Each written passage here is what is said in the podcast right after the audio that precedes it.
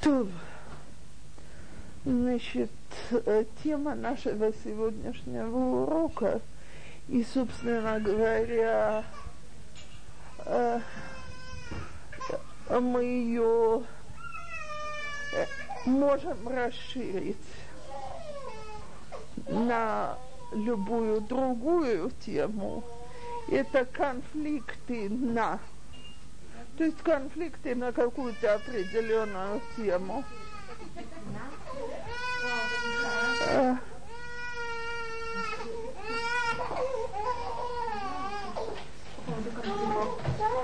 до компьютера доберемся тоже. Так.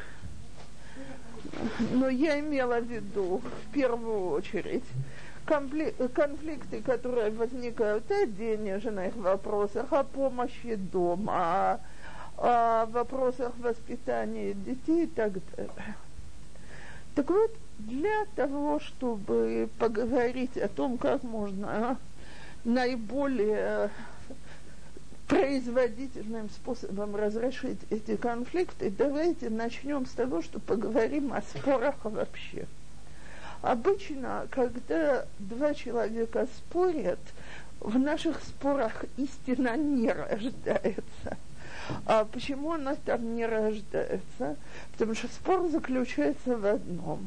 Нужно убедить другого делать то, что я хочу.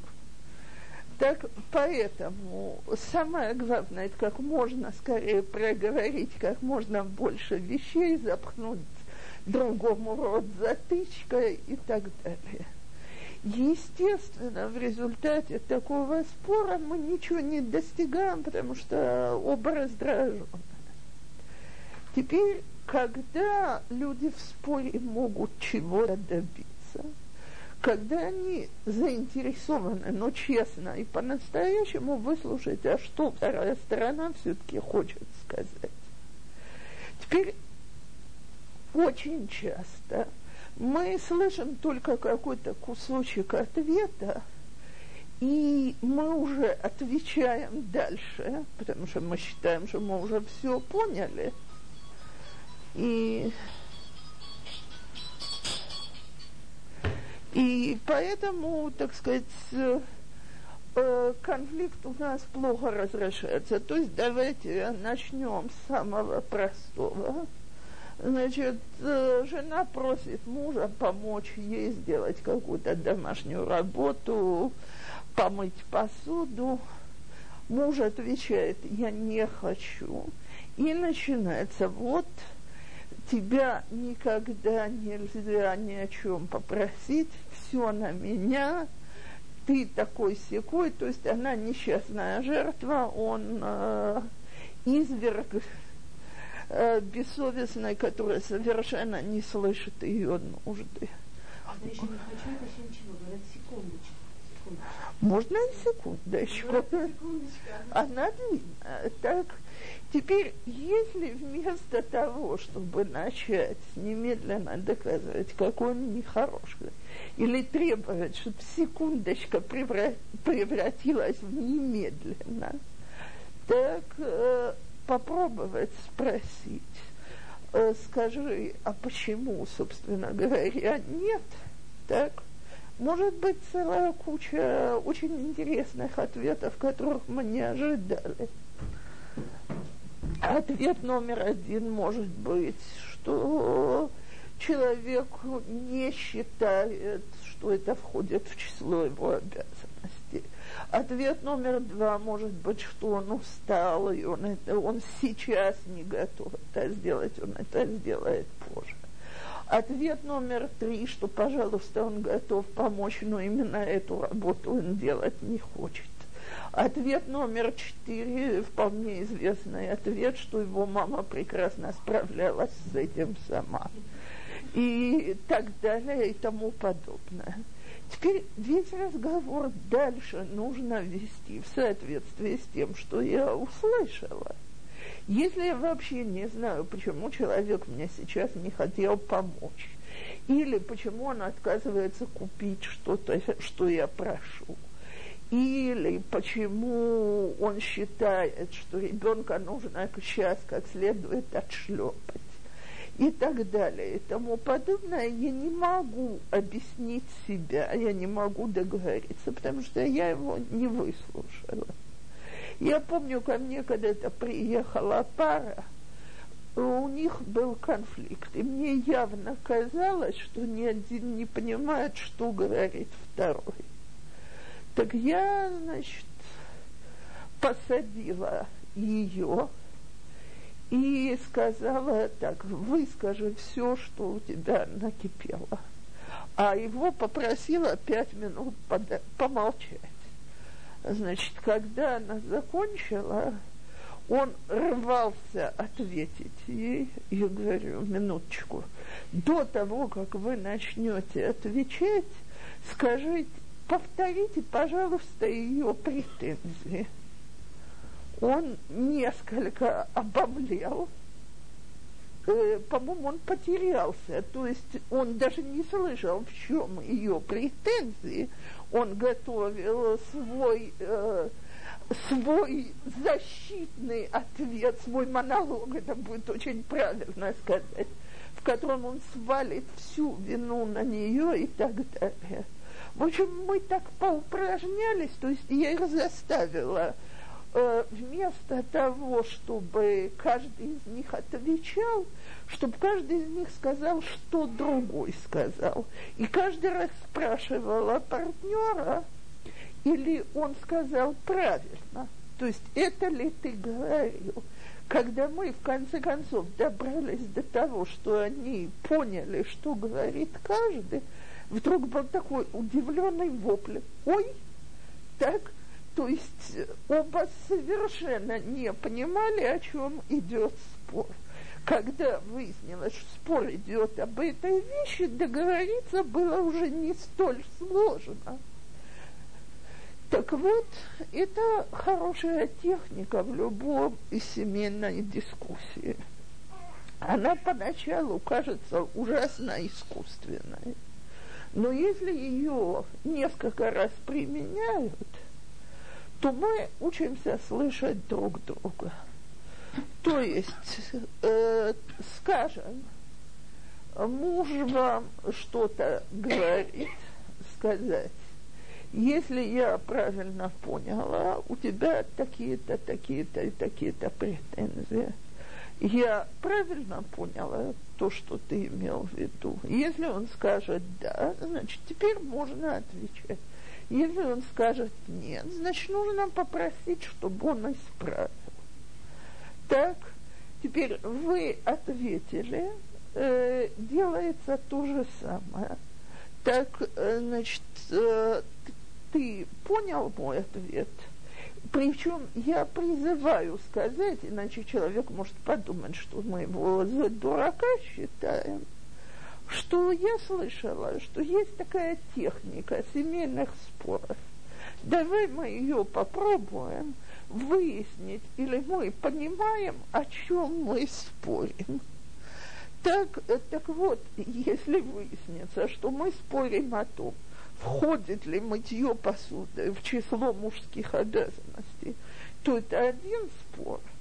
А если мы спорим о том, что посуда должна быть вымыта сейчас, потому что меня раздражает, когда ее моют в два часа ночи, так тут совершенно другой спор, его надо вести совершенно по-другому, иначе мы ни до чего не договоримся. Это касается дискуссии на любую тему. Неважно, о чем мы говорим, о воспитании детей, о отношении с родственниками, о покупках, о поездке в город и так далее. Давайте проверим, ли мы поняли друг друга и поняли претензии друг друга и поняли доводы друг друга. Обычно выяснится, что в половине случаев уже спорить не о чем. То есть я ни разу не два как мне люди говорят. В общем, я просто неправильно понял. Ну, а когда поняли неправильно, то понятно, что можно очень обидеться, очень рассердиться и так далее. Теперь давайте пойдем от простого, потому что я считаю, что все-таки спор о помощи дома, он легче, чем спор о деньгах, легче, чем о воспитании детей и так далее. Э, значит, первое, я возвращаюсь к тому, что я говорила на двух последних уроках. Вопрос, или это просьба, или это требование. Если это просьба, то извините меня, пожалуйста, когда я что-то прошу, человек это делает на своих условиях. То есть, скажем, э, я попросила, чтобы мне меня подвезли в Бейтар, скажем, мне называют цену, сколько будет стоить такая подвозка, в котором часу я буду ждать э, возле дома, и шофер говорит, когда он меня может взять обратно. Так? Это если, э, если это одолжение, так? Если это работа, разговор другой.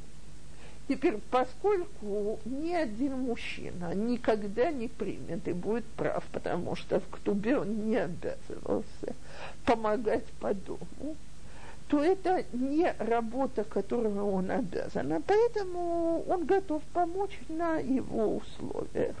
Теперь первое мужское условие – это просто первое, не сейчас. Э, теперь давайте спросим себя, сколько раз в жизни э, это действительно важно, чтобы это было сейчас. Свести ребенка вовремя Легаса, которая его должна забрать к Хейдеру, никогда не слышала про пару, которая утром про это пререкается. Так? Любой мужчина понимает, что если в 8.25 он не посадит ребенка на тендер, тендер уедет. Так? Э, Эрев Шаббат тоже обычно совершенно понятно, что Шаббат наступает на этой неделе, в, Бейтаре идут по Иерусалиму или по... Значит, 4.20. Так, 4.20 с чем-то ни один муж не скажет, знаешь, я плату сделаю в 6 часов вечера. Так, теперь, когда будет помыта посуда после ужина, это немножко другой разговор. Э, и у мужчины ощущение, что на него давят, когда ему говорят, э, а я хочу, чтобы она была помыта немедленно. Теперь давайте, каковы доводы? Мне, э, так сказать, какие доводы я как женщина могу преподнести, почему эту посуду надо помыть немедленно? Мне будет приятнее, чтобы кухня была чистая. Довод. Мне хочется увидеть, что это уже сделано, а какая тебе разница, собственно говоря, иди спать, я тебе обещал, что я помою. И большинство помоют – то, что ты не любишь в два или в три часа ночи слышать струйку текущей воды, так и тебе кажется, что это ненормальный час для мытья посуды. Э, если серьезно спросить, а почему нет? Ах, потому что надо жить по расписанию. Те, кто живут по расписанию, не откладывают это на 2-3 часа ночи. А те, кто не живут, все равно найдут, что делать в 2-3 часа ночи. То есть вопрос, или я хочу помощь, или я хочу, чтобы сделали по-моему. Теперь, сколько раз в жизни мы отказываемся от помощи из-за того, что не делают по нашим условиям, это каждая из нас знает, сколько раз она потеряла возможность получить помощь. И спрашивается, стоит ли платить эту цену. Потому что потом, собственно говоря, ответить нечего. Когда ты говоришь, вот не хочешь помочь, я все делаю. Ты получаешь в ответ, э, я тебе предлагал, не хочешь э, ехать, иди пешком. Так. Э, и теперь я согласна, что любой женщине очень хочется увидеть, что дом уже убран, что все уже сделано и так далее. Но согласитесь со мной, что это не всегда принципиально. Теперь следующее правило, оно работает железно. Каждый раз, когда я говорю, ну, когда это уже будет сделано, это будет сделано еще на полчаса позже. Так? То есть э, мой брат мне когда-то сказал, он говорит, любой намек со стороны моей жены на то, что пора идти спать, это еще полчаса, что я не на зло, это даже не на зло, но должен же я чувствовать свою мужскую свободу. Так? А мы это очень часто отказываемся понимать. И начинается, ну когда ты мне вобьешь гвоздь для того, чтобы повесить? Теперь гвоздь мне действительно нужен. Так? Э, может, два гвоздя для полочки, я знаю, что вкрутить, починить, заклеить. Так? Чем больше это говорится, тем больше шансов, что это отложится еще раз. Есть другой вопрос, дорогой, когда тебе будет это удобно сделать? Не сегодня. Так, правильно, моя ахуз. Так, назначь ты дату, до каких пор, чтобы я тебе об этом не напоминала. Так, э, теперь уже придется говорить какое-то время, э, значит, в которое человек все-таки хотя бы имеет поползновение сделать починку, вбить гвоздики и так далее. Окей, значит, говорится, ты меня просил не напоминать до сегодняшнего дня. Так, э, я... Э, вот именно, назначь другую дату. Я рассказывала замечательная история. Но обычно до года нет доходит. Все-таки так, тем более, смотрите, вопрос, ли это делается спокойно, с улыбкой, с юмором, или когда я спрашиваю так – когда же будет вторая знаменательная дата, муж у меня в голосе слышит э, такое сверхнапряжение. Теперь, э, дорогие женщины, есть слова, которые э, как масло в кашу, они не портят. То есть, знаменательная дата прошла. Я говорю, я понимаю, что ты был очень занят, и у тебя не было для этого времени. То есть мы даже не обсуждаем, почему ты это не сделал, какой ты был, э, как ты мог и так далее. Так когда будет следующая знаменательная дата? Э, обычно, если я была приятной и не вела себя противно, на, треть, на третью дату это уже будет сделано. Так, э, смотрите. Самое интересное, что, наверное, все, все, все согласятся, что некоторые вещи, они само собой как-то исчезают. То есть некоторые накапливаются, а потом как-то некоторые уходят. То есть на самом деле мужья в чем-то и правы, что Типа пока мы купили полочку, мы купили шкаф, что ли? Очень часто а, а, а если не прибили фанерку, от нее сломалась кровать. Смотрите, я хочу, я хочу сказать следующее.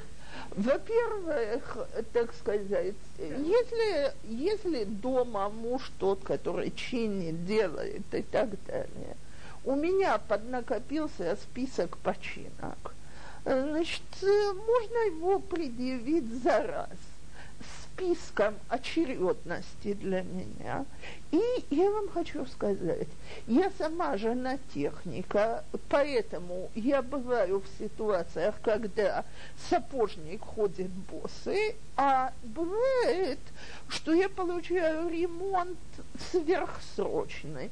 То есть, скажем, когда у меня РФПСах поломалась стиральная машина, и я была в полуистеричном состоянии просто, так, то не отняло и полдня без всяких капаний на мозги и так далее, чтобы машина была отремонтирована. Муж прекрасно понимал, о какой катастрофе идет речь, так?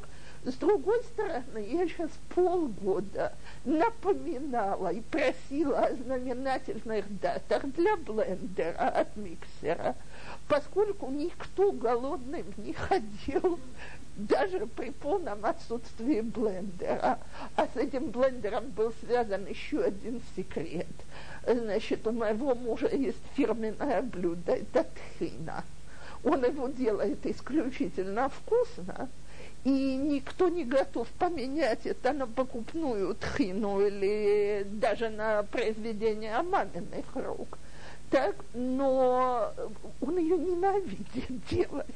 А пока блендер поломан, тхину делать не надо. Так чего ж было торопиться-то? Вот. Так что надо проверить, какие починки делаются быстро, какие накапливаются и так далее. Обычно за всем этим скрывается немало логики и здравого смысла. Теперь, когда речь идет о домашней помощи, то теперь э, я говорю совершенно серьезно. Нужно проверить две вещи. Первое э, – не воспринималась ли в доме моего мужа любая помощь по дому как оскорбление его как мужчины. Э, смотрите, я вам хочу сказать, я уже ни раз не два встречалась с мужчинами, которые говорили следующую потрясающую формулировку. Мой отец был подкаблучником, меня, так, ник, меня в такую ситуацию никто не загонит.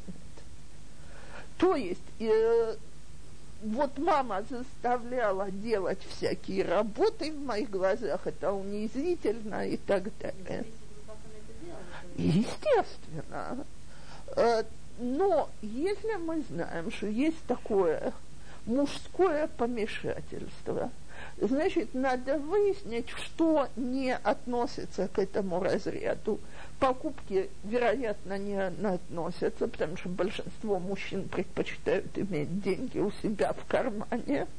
Так и донести что-то тяжелое, в общем, большинство мужчин понимают, что он в этой ситуации мужчина. Теперь, э, если я буду очень подбадривать, что детям нужен папа – так? И когда ты с ними занимаешься, они просто шелковые, или они очень веселые, или они так ждут этого и так далее, то, возможно, я получу такой вид помощи. Что касается меня, я лично предпочитала его, когда дети были маленькие, любой уборки.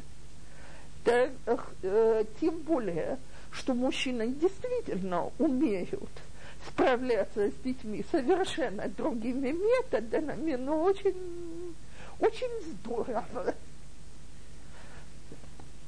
Так, э, теперь, если я не буду, так сказать, превращать это в обязанность, а буду каждый раз видеть в нем рыцаря на белом коне, когда он там сделал бутерброд или помыл или что-то, постепенно за пару лет пройдет и вот это вот отношение, что это жуткое унижение. Теперь вариант номер два. К сожалению, среди русских мужей таких немало – это почему э, Рабанит X с десятью детьми управляется совсем сама, а вот тебе постоянно надо помогать. Так э, у этого существуют всяческие опции. Почему мама, моя мама могла одной рукой писать диссертацию, а второй мыть окна? И так далее и тому подобное. Я думаю, что все, кто с этим сталкиваются, знакомы с формулировками. То есть идея одна. Э, почему ты такая беспомощная и бесхозяйственная, что тебе постоянно нужна помощь? Теперь, э, поскольку в этой ситуации в жену кидается очень неприятное обвинение, пусть оно даже не высказывается так, то есть никто тебе не говорит, ты беспомощная и бесхозяйственная. Но тебе говорят, как я сказала, почему X управляется, там всегда чисто, всегда вкусно, всегда то, всегда все, вот только у нас такое, и почему я должен помогать, он в Койлере с утра до ночи, или у него там лишний урок вечером и так далее. В тот момент, что я стану в позицию обороны и буду доказывать, что я не виноватая я, так, и я так стараюсь, и я все делаю, и так далее. Собственно говоря, я показываю, что можно мне играть на этой струне, да еще как. И можно меня таким образом и обидеть, и довести, и избежать необходимости помогать. Если вместо этого я честно признаюсь, что я не настолько талантлива. Ну что делать? Вот его мама могла одной рукой писать диссертацию, а второй наводить блеск на окна, а я не левша, у меня левой рукой окна чистыми не получаются. Так, что Рабанит их с десятью детьми может делать все на свете, а я вот не научена и так далее.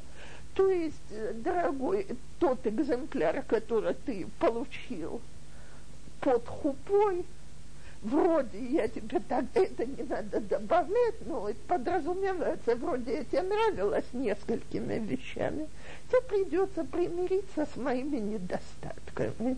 Один из них заключается в том, что я нуждаюсь в помощи, вот такая я. То есть я не стесняюсь, не доказываю, что ты обязан мне помогать, и вообще это безобразие, и почему, и туда, и сюда. Что делать? Не могу успевать сама. Так, поэтому бесконечно ценю любую помощь. Это очень важно. Но, но она мне нужна, не умею без нее обходиться. А если есть такой тирус, что, ребенок, что в доме есть большие девочки, да, скажем, 10 лет, 12 или большие девочки, они могут все делать. Почему я должен что-то делать, когда у тебя есть взрослые девочки, они могут все делать? Я ему объясняю, что взрослый человек, он сам понимает, что он должен что-то делать, а с ними я должна еще борьбу вести, пока они соизволят что делать, не соизволят. Понятно, что легче получить от взрослого человека помощь.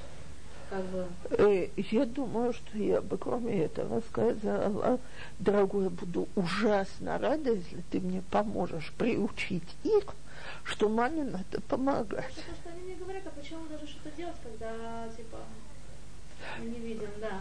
Когда папа то. Ну, так они прямо впрямую, но... Окей, тогда давайте разберемся. Это одна из тех ситуаций, на которых все стороны горят, и я вам очень благодарна за то, что вы ее подняли, потому что это бывает в очень многих семьях.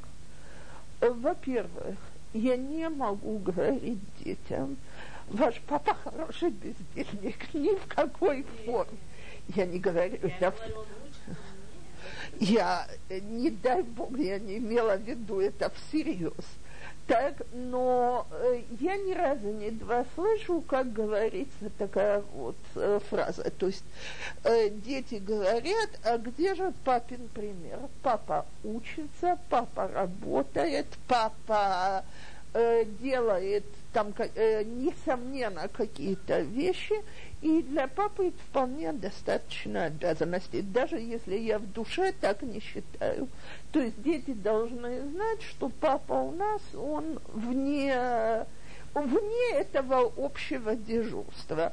Точно так, как я не ожидаю, чтобы папа, э, скажем, э, ложился в кровать в тот час, в который указывают спать детям в 10 и 12 лет, так э, папа, он все-таки взрослый, старший, у него есть свое расписание, у него есть и свое расписание в отношении помощи.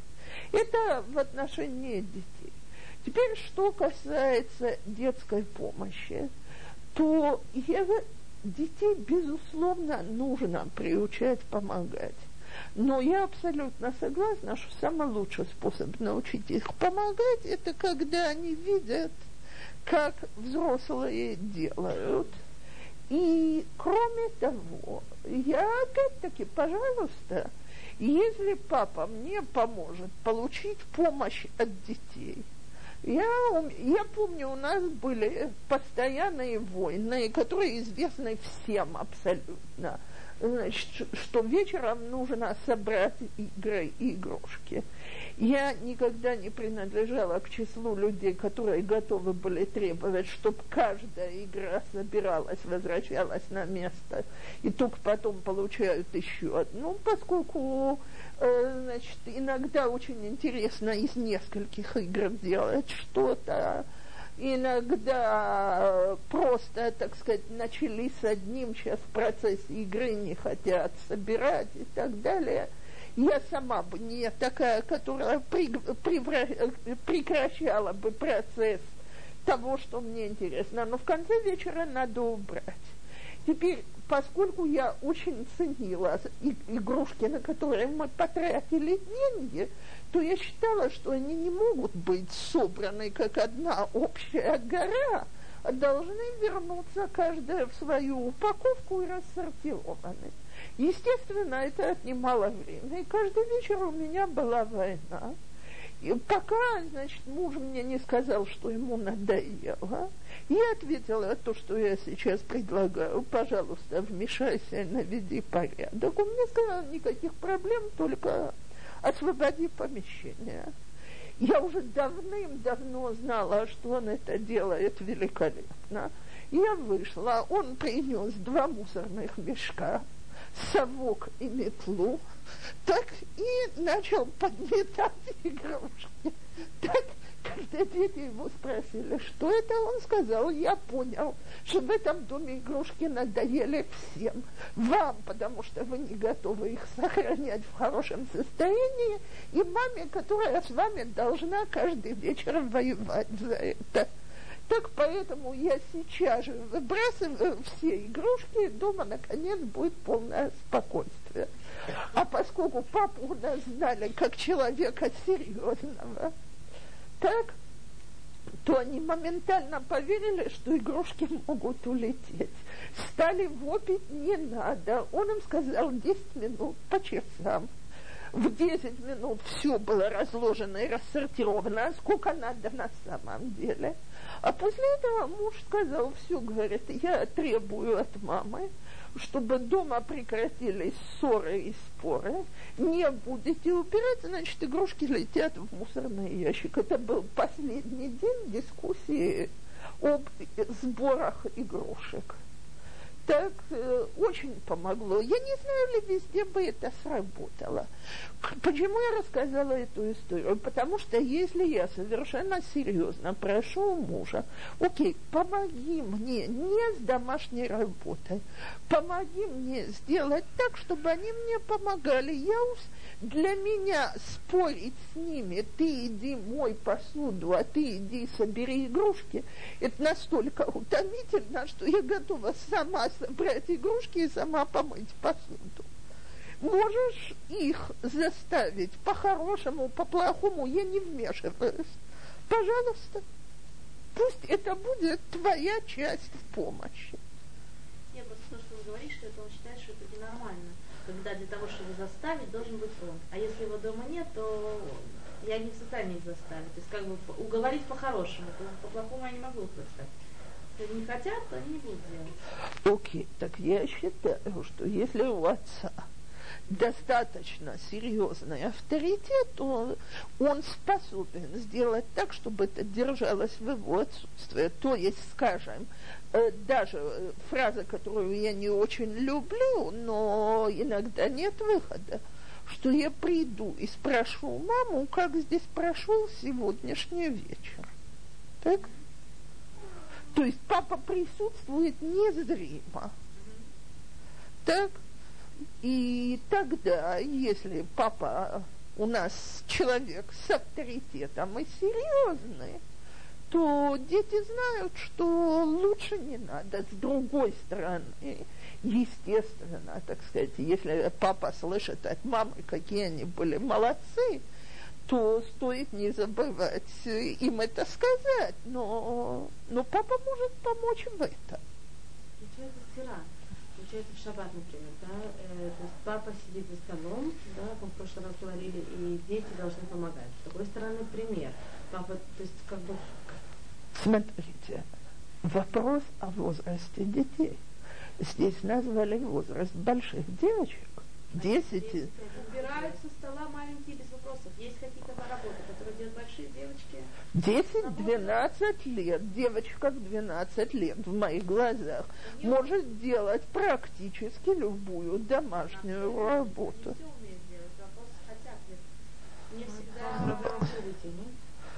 Э, естественно. Я тебя не нужно так долго, по идее, уговаривать, ты должен был как бы сам понимать, а с ними иди знай, как бы захотят они, захотят, может быть, война просто, если они Действительно, так поэтому я считаю, что, во-первых, папа их может очень подстроить под то, что, под то, что маме нужно больше помощи. Во-вторых, давайте скажем следующее. Э, вы знаете, когда мы переросли свое сорокалетие, и я там мужа что-то попросила, он мне сказал, слушай, я уже не в том возрасте, когда у меня есть терпение и сила это делать. Держи деньги, возьми помощь и освободи меня от этого. Правильно, мы уже были в том материальном положении, когда он мог себе позволить этот жест. Но давайте действительно учтем, есть какие-то вещи, которые человека доводят. Иногда даже когда с деньгами очень тяжело, механический помощник, э, я тут недавно сказала, если вы помните, я говорила о служанках по Рамбаму, что муж не может сказать.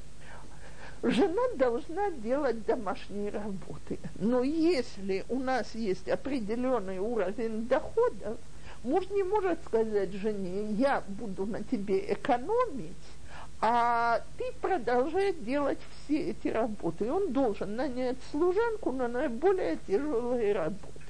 Так я сказала, что идя по этой галахе, я предполагаю, что ни один муж сегодня не сможет жене сказать, стирай руками и будем экономить электричество и цену стиральной машины. Это сегодня помощница абсолютно принятая в любом доме.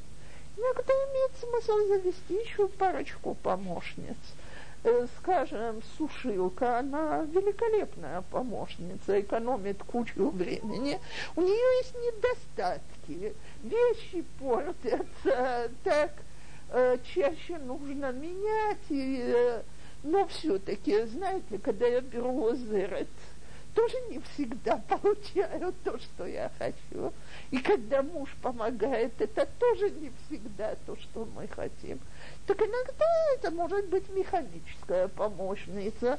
Иногда я, я знаю женщину своего возраста, моя приятельница, которая вышла здесь замуж вторым браком уже после сорока и трое маленьких детей – и сил уже очень не хватает. Так э, она мне, а у них с деньгами ужасно. Но она мне позвонила и говорит, как, как я считаю, если она позволит себе два часа в неделю узырать, это роскошь. Я говорю, нет, это средство передвижения. она уже не в том возрасте. Женщина моложе меня на 3-4 года, когда для нее убрать квартиру это два часа. И дети действительно маленькие, морочат голову и так далее. Так иногда дешевле заплатить, чем пререкаться с мужем, который объясняет, а почему ты не справляешься. И, и чем пререкаться, но все-таки помоги, помоги, помоги и так далее. Теперь есть еще такая мелочь, и подумайте сами про себя. У нас у всех есть работы, которые мы ненавидим. Я когда-то ужасно смеялась. Я сказала про себя, что я терпеть не могу гладить. А женщина, которая это услышала, сказала, вы, наверное, охотно моете посуду. Я на нее посмотрела и говорю, да, почему? Она говорит, проверено, либо это, либо это.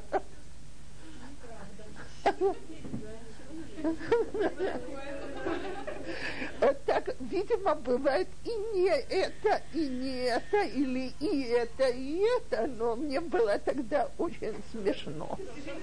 А как знать границу, то есть есть тут две стороны, когда просишь о помощи. С одной стороны, женщина может просить на голову и начать уже, то есть как знать себя, остановить или сказать себе, вот до сюда я могу просить.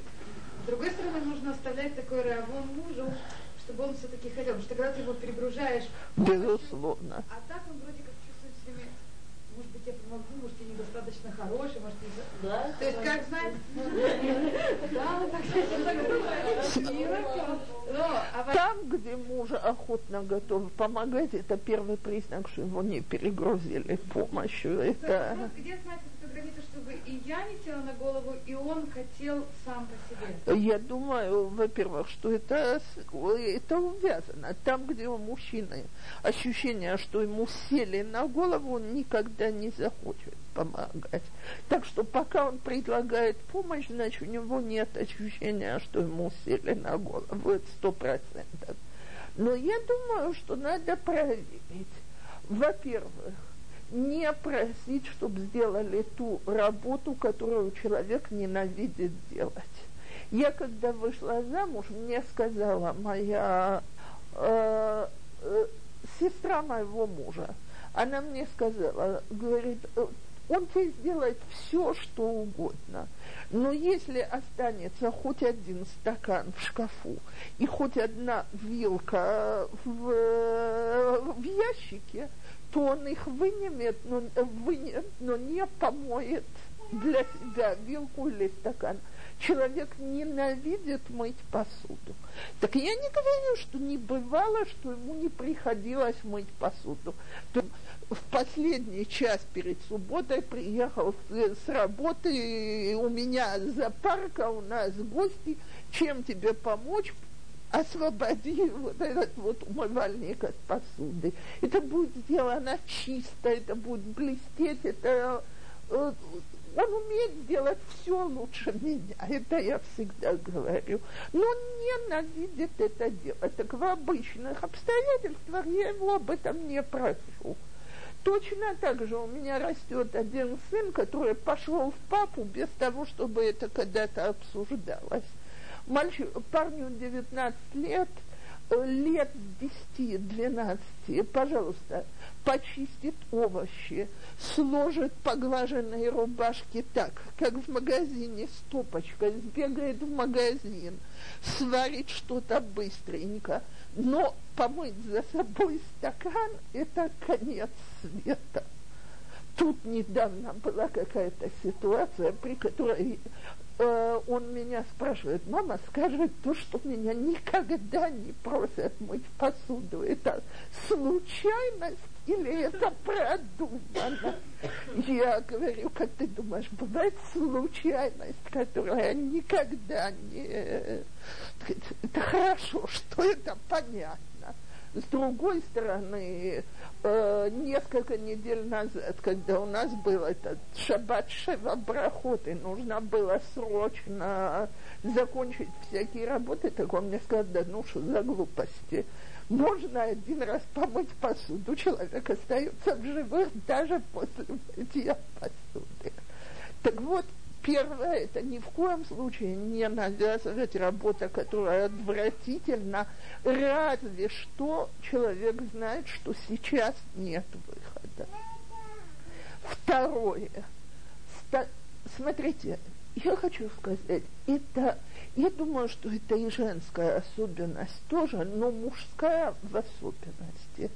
В доме, где более не менее нормальный вид – и человек не заходит, и у него нет ощущения, что он попал в дом после переворота, он гораздо охотнее готов помочь, несмотря на то, что мне сейчас помощь может меньше нужда, чем когда попадают в дом.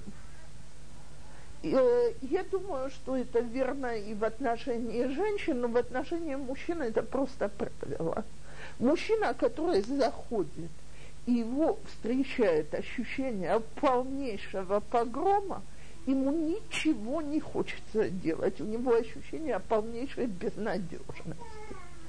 Поэтому у, э, у очень...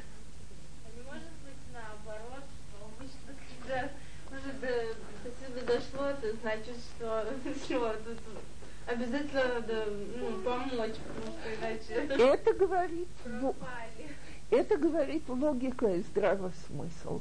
Чувства говорят «не хочу». Мне противно здесь сейчас что-то Вот, мне хочется куда-то бежать из этого, из, из этого, из этого погрома. Поэтому я всегда говорю, это очень непросто в доме с маленькими детьми. Но за час до прихода мужа дом должен получить косметику. Я не предлагаю настоящие уборки, я предлагаю косметику. То есть вся посуда сосредоточена в мойках, со стола вытерта. Так, проход – очищен. Так, э, если где-то одна вещь, которая возмущает любого мужчину, даже если он это не скажет, когда разбросаны титулим и э, детское, так, просто ощущение свинарника. Теперь очень может быть, что я не успеваю, я была занята тут, я была занята там. Вопрос, или я хочу – создать хорошее настроение. Можно пройти, может быть, детские игрушки, это все-таки любой человек понимает, что это не мусор, дети игрались, да? Но теперь мужчина, который зашел в такой дом и получил возможность немножко отдохнуть, очень может быть, что он охотно предложит потом свою помощь потому что здесь уже хочется помочь довести до конца. Когда заходят в бедлам, это, это пропащее дело. Я научилась этому в отношении Песаха. Э, сейчас до Песаха еще далековато. Но это праздник, который все мужчины дружно ненавидят. То есть не так сам Песах, как подготовка Теперь я не буду говорить о том, сколько лишних вещей мы делаем. В Иерусалиме Авхайм Песах Шайнбергер вышел в прошлом году с подробнейшим списком, что надо, что не надо. Я глянула на список и думаю, так, он вызывал моего мужа для консультации или нет? Слово в слово – так что мне муж говорит, вот это обязательно, а это, пожалуйста, вообще не надо. Ну, у нас взрослые дети, взрослая семья, я в совершенно другой ситуации, чем большинство присутствующих. То есть там, где я помыла, там чисто. Разве что пришел хамсин с желтым песком, это уже другая статья. Но даже когда дети были маленькие, я поняла, что у меня муж, он результат посттравмы. То есть у меня свекровь, она э, выходец из Венгрии. Дорогие женщины, кто с ними знаком, это, так сказать, во-первых, невозможно быть такой хозяйкой. Это э, домашнее хозяйство в глазах женщины из Венгрии – это святыня, и в это надо вкладывать, и вкладывать, и вкладывать. Я помню, когда моей свекрови уже было за 70, я когда-то сказала своей Гисе, одной из сестер мужа, я говорю, слушай, откуда у нее есть силы на все эти работы? Женщине за 70 лет. Она на меня посмотрела, усмехнулась и говорит, ладно, говорит, сил нету, делают без сил. Скажи, откуда у нее есть все эти работы? И это уже ее дочка, не невестка. Так, так вот, естественно, перед Песохом вылизывалось все в каждом уголке и так далее. Но что? У свекрови была такая система. Сперва все моется, потом все кладется на место. Поэтому, когда туда примерно, начиная с месяца заранее заходишь, нет ни одной вещи, которая бы лежала на своем месте. Все шкафы вынуты, потому что они выскабливаются изнутри, все лежит, все стирается, все гладится, и на несколько недель, так сказать, идет такая пасхальная уборка, когда ног, нету ни одного, одной свободной палаты поставить ногу. Кроме того, поскольку заняты пасхальной уборкой, нет горячей еды. А у моей свекрови только Песах может создать положение, при котором нет горячей еды.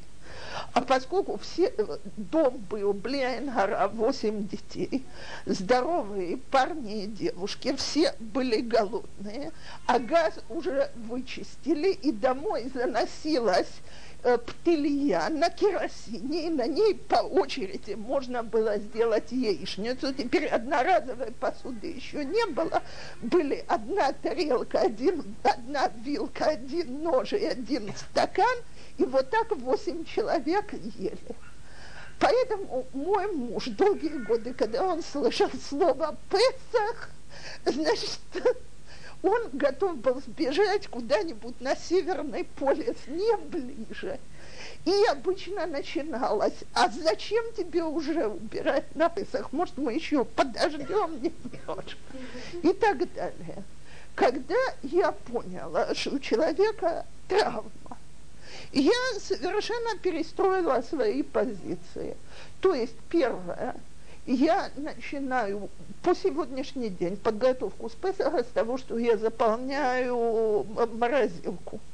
И у меня есть обед на каждый день. Сейчас, когда мы двое, мне, мне много работать не придется, но когда дома было четыре сына, все в Ешиве, то готовить нужно было в весьма неограниченных количествах. Так я первые пару дней подготовки к Песаху стояла и варила, армия э, марширует на сытом желудке. Второе. Папа у нас возвращается в 7 часов вечера, в 5.30 если мне оставалось домыть одно окно в комнате, я его оставляла немытым, начинала подтирать пол, собирать и так далее он заходил в дом, который выглядел совершенно нормальным, получал обед.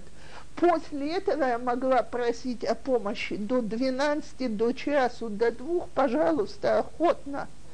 Так, то есть то, что я проигрывала на том, что я останавливалась посередке, я выигрывала вдвое и втрое. И там, где жены знают, что для мужей – зайти в балаган, в переворот и так далее, это создает отвратительное настроение, отбивает желание помогать, очень советую вспомнить эту историю, не только в Песах, в других ситуациях тоже. Теперь после всего этого остается еще и очень неприятно говорить, но не скроешь, эгоистическая избалованность мужей, которые были единственными сыновьями, Э, в этом отношении мне, конечно, крупно повезло, потому что когда ты замужем за израильтянином, он один из восьми детей, все дети приученные, что дома что-то надо делать. И вот это вот секрет рабанит X, так, Каким образом все рабаниот X, Y, Z справляются? В израильском доме все дети самого малого возраста знают, что помогать надо, хошь, не хошь, никто с тобой не обсуждает эту тему. Так э, теперь, э, смотрите, невозможно здесь добиться ничего. Ни заявлениями о том, что ты эгоист, ни фразами тебя мама разбаловала, э, ничем подобным. Само собой, что нужно набраться терпения, демонстрировать огромное уважение ко всему сделанному – меньше напоминать о качестве сделанной работы и принимать. Иногда бывает такая помощь, что про себя думаешь, лучше бы не делал. Так, но если женщине хватает ума поблагодарить за это, принять это, незаметно доделать то, что надо, то постепенно, постепенно человек учится, что это часть семейной жизни. Если не учится, значит в наших отношениях проблема взаимного эгоизма. Потому что там, где муж чувствует, что я готова идти навстречу, постепенно и он учится идти навстречу не в день, не в два. Теперь иногда бывает и следующий номер, но это все-таки, по-моему, сегодня становится все меньше и меньше. Рассказывал у нас знакомый Сфарт, человек нашего поколения, который уже очень привык, что в семье надо помогать что к нему приехали его родители. Его мама увидела, как он моет пол, развернулась и сказала, все, пошли отсюда, я не могу смотреть. Э, квод абен шели мирмас.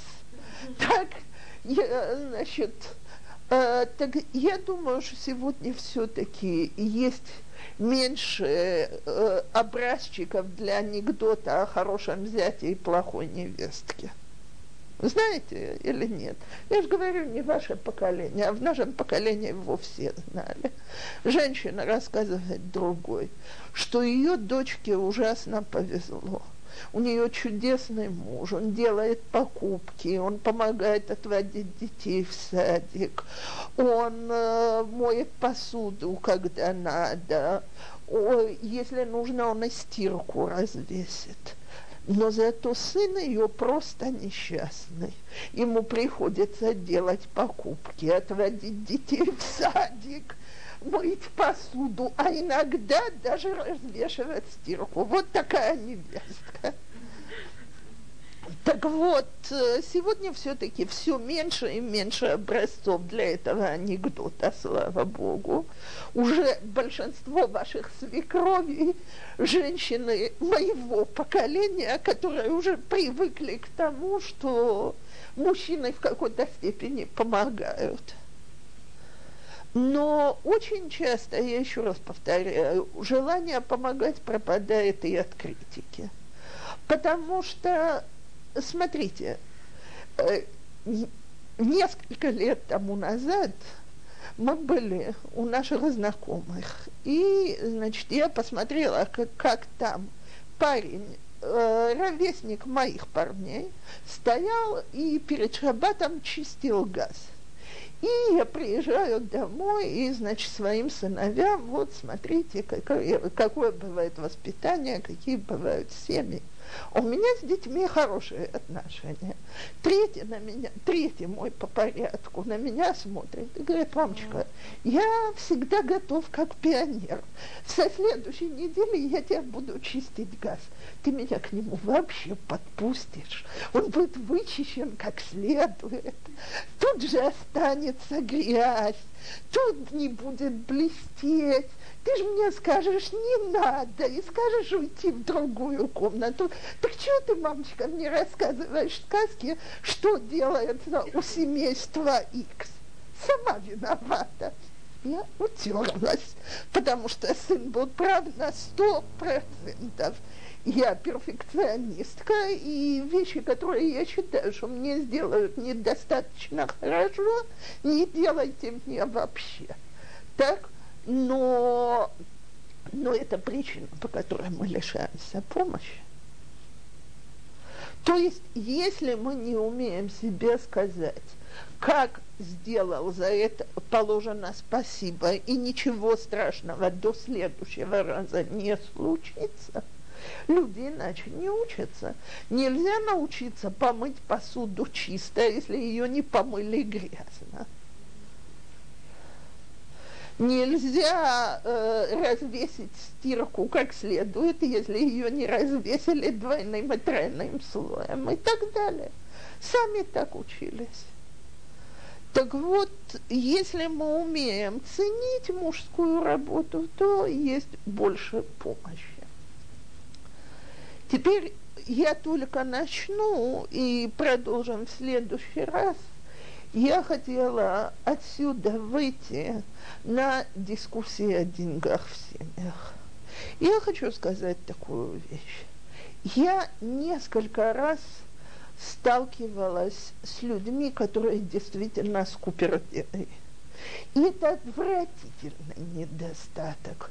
То есть я девочкам всегда говорю, когда меня спрашивают, к чему... Бывает Бывает и то, и другое, но когда у меня с девочками перед шедухом разговор, на что смотреть, и девочки принадлежат в кругу, в котором выходят на несколько встреч, я говорю, проследи, или он тебя чем-то угощает – готов ли он тебя подвести домой, как тратятся деньги, и если везде ведется сплошная копеечная экономия, не слушай, когда тебе объясняют, он бедненький, он бахур Ешева, у него нет ни единой копейки и так далее. Так э, ничего, не разорится, возьмет у товарища 50 шекелей и вернет э, при какой-то возможности. Э, потому что действительно, когда я пару раз слышала разговор в стиле, у себя дома, я имею в виду, когда пара пришла разбираться, почему она тратит мои деньги, жена работает слегка, а он в Койлеле, почему она тратит мои деньги на телефонные разговоры за границу с своей мамой ежедневно, почему я обязан такое оплачивать, то жить с таким человеком очень-очень тяжело. То есть э, скупердяйство одно из самых противных и неприятных качеств, которые есть. Но э, поскольку большинство здесь пожимают плечами на такую историю, то давайте согласимся, что обычно, слава богу, скупердяи – это краешек человеческого общества. Так большинство людей все-таки нет у них в натуре вот этого вот болезненного желания удержать деньги. Так? Большинство скупятся просто потому, что денег нету. Я когда-то сказала, что если вместо лекции о том, как устраиваться с деньгами, я могла каждой семье дать еще по тысячу шекелей в месяц, пропал бы вся, пропала бы всякая нужда в таком разговоре. Ну, мне кто-то ответил, возникла бы снова про две тысячи.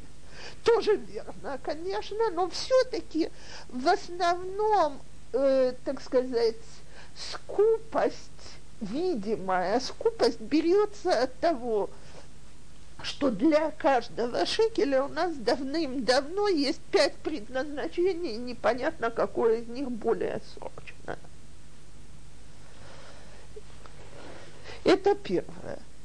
Так если мы, по крайней мере, понимаем, что муж или жена не отказывают друг другу в покупках, потому что они гады, они хотят сэкономить на мне, они, не, так сказать, не заботятся обо мне и так далее, а потому что нам действительно трудно, то весь разговор уже немножко другой. Второе. Вопрос. Или у нас его деньги и мои деньги, или ее деньги и мои деньги, или все деньги мои, или у нас общие деньги. Это три совершенно разные семьи. Семья, в которой есть его деньги и мои деньги, э, очень тяжело там жить, потому что вечные споры, кто что должен оплачивать.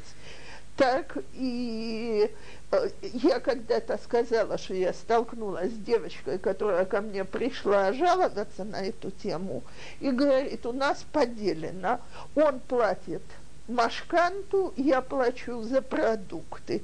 Я говорю, то есть как, ты не спишь на территории квартиры, он не ест из продуктов, которые ты покупаешь. Но, э, но супружество вот такое. Так, теперь там, где все деньги мои и с другим не считаются совершенно, вокруг денег всегда будут ссоры тоже – там, где деньги общие, там мы вместе решаем проблемы нашего бюджета. Деньги общие, но в должны как бы, как бы принадлежать мужу, потому что это дает ему чувство, что он... Сто процентов. Но... Но когда тебе нужны деньги, женщине нужны деньги, муж понимает, что... Что я называю у нас деньги общие? Нет, что... Равенство должно быть однозначно куда-то Совершенно ясно, что хозяин денег в семье мужчина. То есть я это говорю однозначно. Даже там, где я, женщина, зарабатываю больше его. Если я хочу, чтобы мужчина был мужчиной в семье, значит, де, хозяин денег мужчина. Бала моя, бала деа я всегда говорю, что мне, э, я в этом отношении работаю в учебном заведении, которое последний динозавр такого вида, но я, этого, я этим очень довольна. Так, э, до сих пор у нас в Ульпане нам платят чеком, а не переводят на счет в банк деньги. Так я приношу чек и отдаю мужу зарплату. После этого я прошу на расходы очень часто много больше собственной школьной зарплаты. Это уже другая стадия, но тут есть хозяин. В чем это наши деньги? В том, что даже если я не работаю вообще, не зарабатываю, я имею право высказываться, иметь вне, мнение и влиять на нашу систему расходов. То есть семья, в которой муж говорит жене, я решаю, как обходиться с деньгами, деньги мои, или как мне когда-то девочка сказала, это мне бабушка подарила, это мои деньги, а он за счет этого хочет вернуть долги, это не разговор. Деньги не мои, деньги наши в семье. Если кто-то дарит деньги, и говорит, это тебе ноги на, ноги мама принесла деньги, это тебе ноги на стол. Я хочу, чтобы ты за эти деньги купила стол себе на канале Йомулет. Ну, пришел, ну, деньги, из ее, пойдем купим дикого коля. Нет, это, это самое, это, это деньги, которые принесла мама на канале Йомулет, лет стол. Она натна, искамна, лет стол. Смотрите, если муж это принимает, то есть что спасибо твоей маме, что она подарила. И я думаю, что можно это сказать. Не, я тебе не хочу давать, но подумай, как мама обидится, если мы растратим это на маколот, а она хотела, чтобы мы на эти деньги купили новый кухонный стол. Так, это разговор. Но иногда муж может сказать, дорогая, я поговорю с твоей мамой, потому что за старым столом мы еще как-то можем просуществовать, а вот, э, значит, э, скажем, э, чтобы все купить новую обувь нам сейчас нечего, нужно новый сезон. Ты, ты считаешь, что мама обидится от такого разговора? Если мама человек умный, она не должна обижаться. В конечном случае, муж более его слово последнее. Смотрите. Несмотря на ситуацию, даже если он не понимает или понимает. Смотрите. Смотрите, последнего... И я хочу сказать следующее. Я уже говорила эту формулировку. Когда я обещаю мужу, что его слово последнее, обычно он способен выслушать мое предпоследнее и даже попасть под его влияние. Но вот э, просто у нас была эта ситуация со столом. Э, слово в слово, ну, я, я улыбнулась, когда э, ты сказала, потому что я вспомнила, э, значит, э, у меня муж сам сделал кухонный стол, и фанерка ободралась. И каждый раз, когда мама приходила, ее это раздражало до невозможности. И она, значит, вот я хочу вам на Песах подарить новый стол.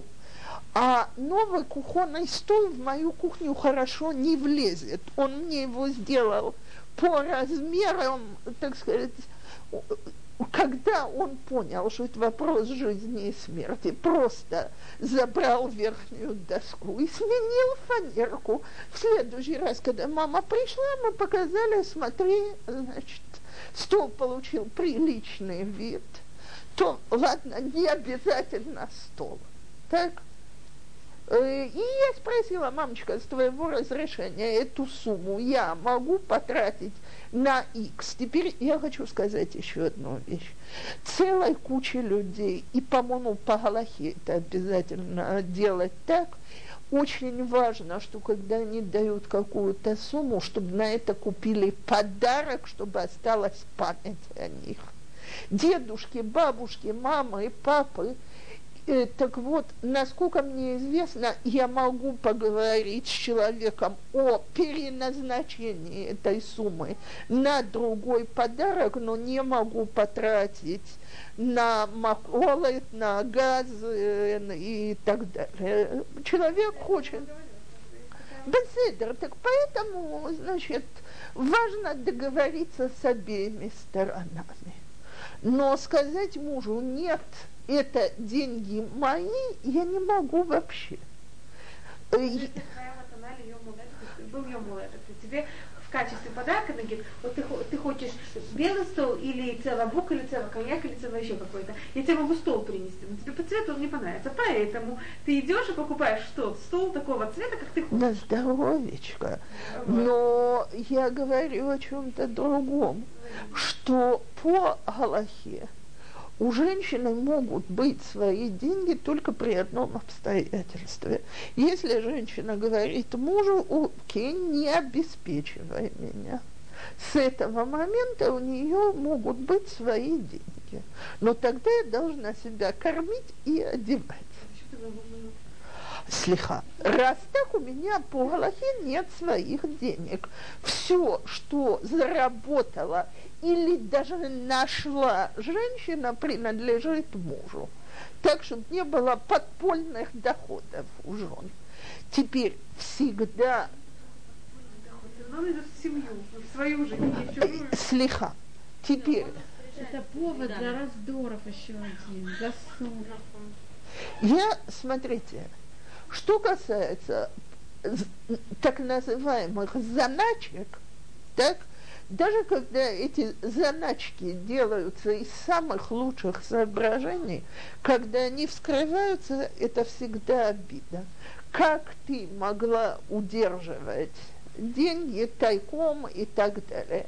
Теперь единственная ситуация, в которой я хорошо понимаю женщину, которая это делает, и думаю, что и Равин ей скажет это делать, это когда муж, э, крупный специалист по бирже, так, и транжирить деньги без всякого смысла. Слава, я не так много этого слышу в русском обществе, но среди, среди израильтян сегодня каждый аврех, он крупнейший специалист в биржевых вопросах. Люди не то, что маскорит койлел и жен, жену, зарплату жены там просаживают, а квартиры просадили уже. Так, или сегодня же очень модно, все ищут, как можно заработать, ничего не делая. Значит, делаем какие-нибудь вклады в, в квартиру в Лондоне, так? Эта квартира меня потом обеспечит э, для всех детей, у меня будут деньги на то, чтобы их женить и так далее. Так вот, во всех этих вкладах существует совершенно понятный принцип, что ни один человек не предлагает вам вкладывать деньги в его дела для вашей выгоды.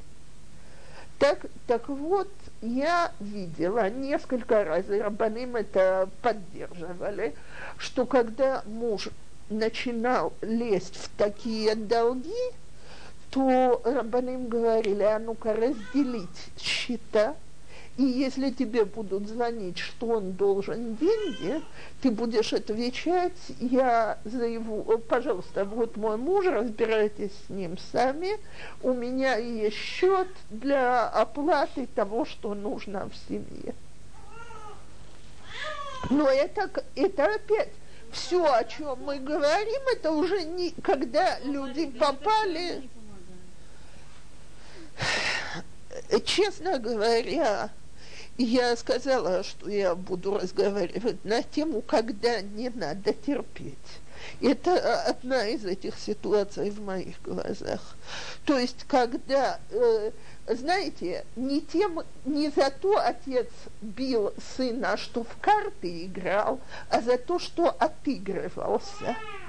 Все эти люди, которые погрязают – в финансовых достижениях и так далее, э, я уже видела ни одну и ни две семьи, которые распались на этой почве, и я не могу сказать, что я считаю, что тот супруг, который не был бизнесменом, не прав, что он развелся.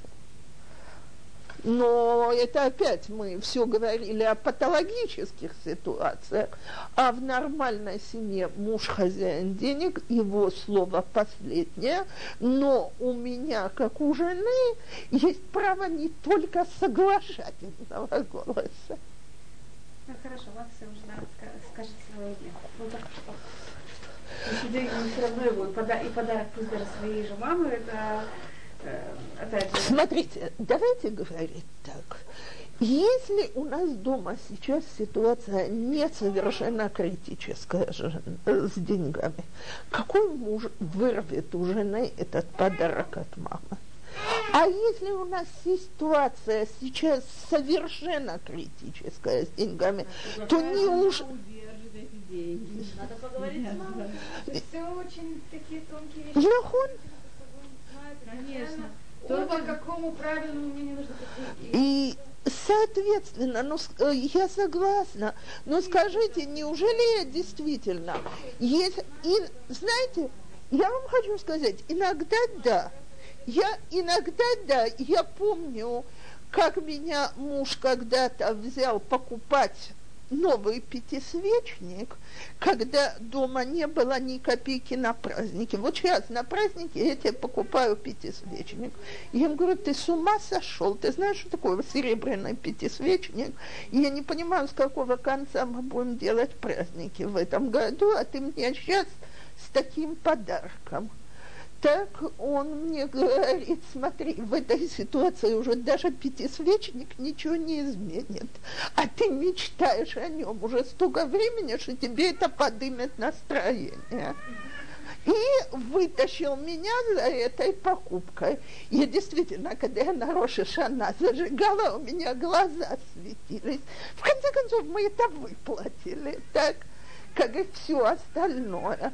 Но иногда бывает, что мне вот этот вот новый стол белого или букового цвета создаст такое настроение, что и муж меня поймет. Но иногда я же сама скажу, куда я попала, ради бога. Не надо, не хочу сейчас новый стол, хочу знать, что в Маколоте мне опять дают хлеб и молоко.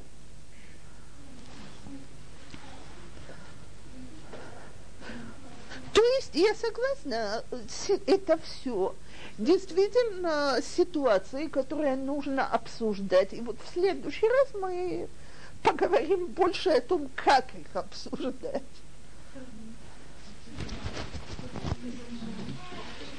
Месяц назад, да. Потому что был шаббат, был в Иерусалиме. Здесь, еще здесь 180 за прошлый. Спасибо большое. Не за что. Всего хорошего. Покажите хоть что-то. Вот ты, боже мой, ты мамина дочь. А носик у тебя точно маме. Да, я извиняюсь, что с тиками так получилось. Кседер, я надеюсь, что к Да, они, следующему очень разу. обещали. Спасибо большое. Всего хорошего. Спасибо большое.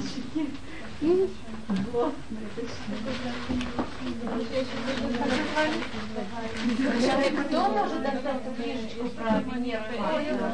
У меня есть.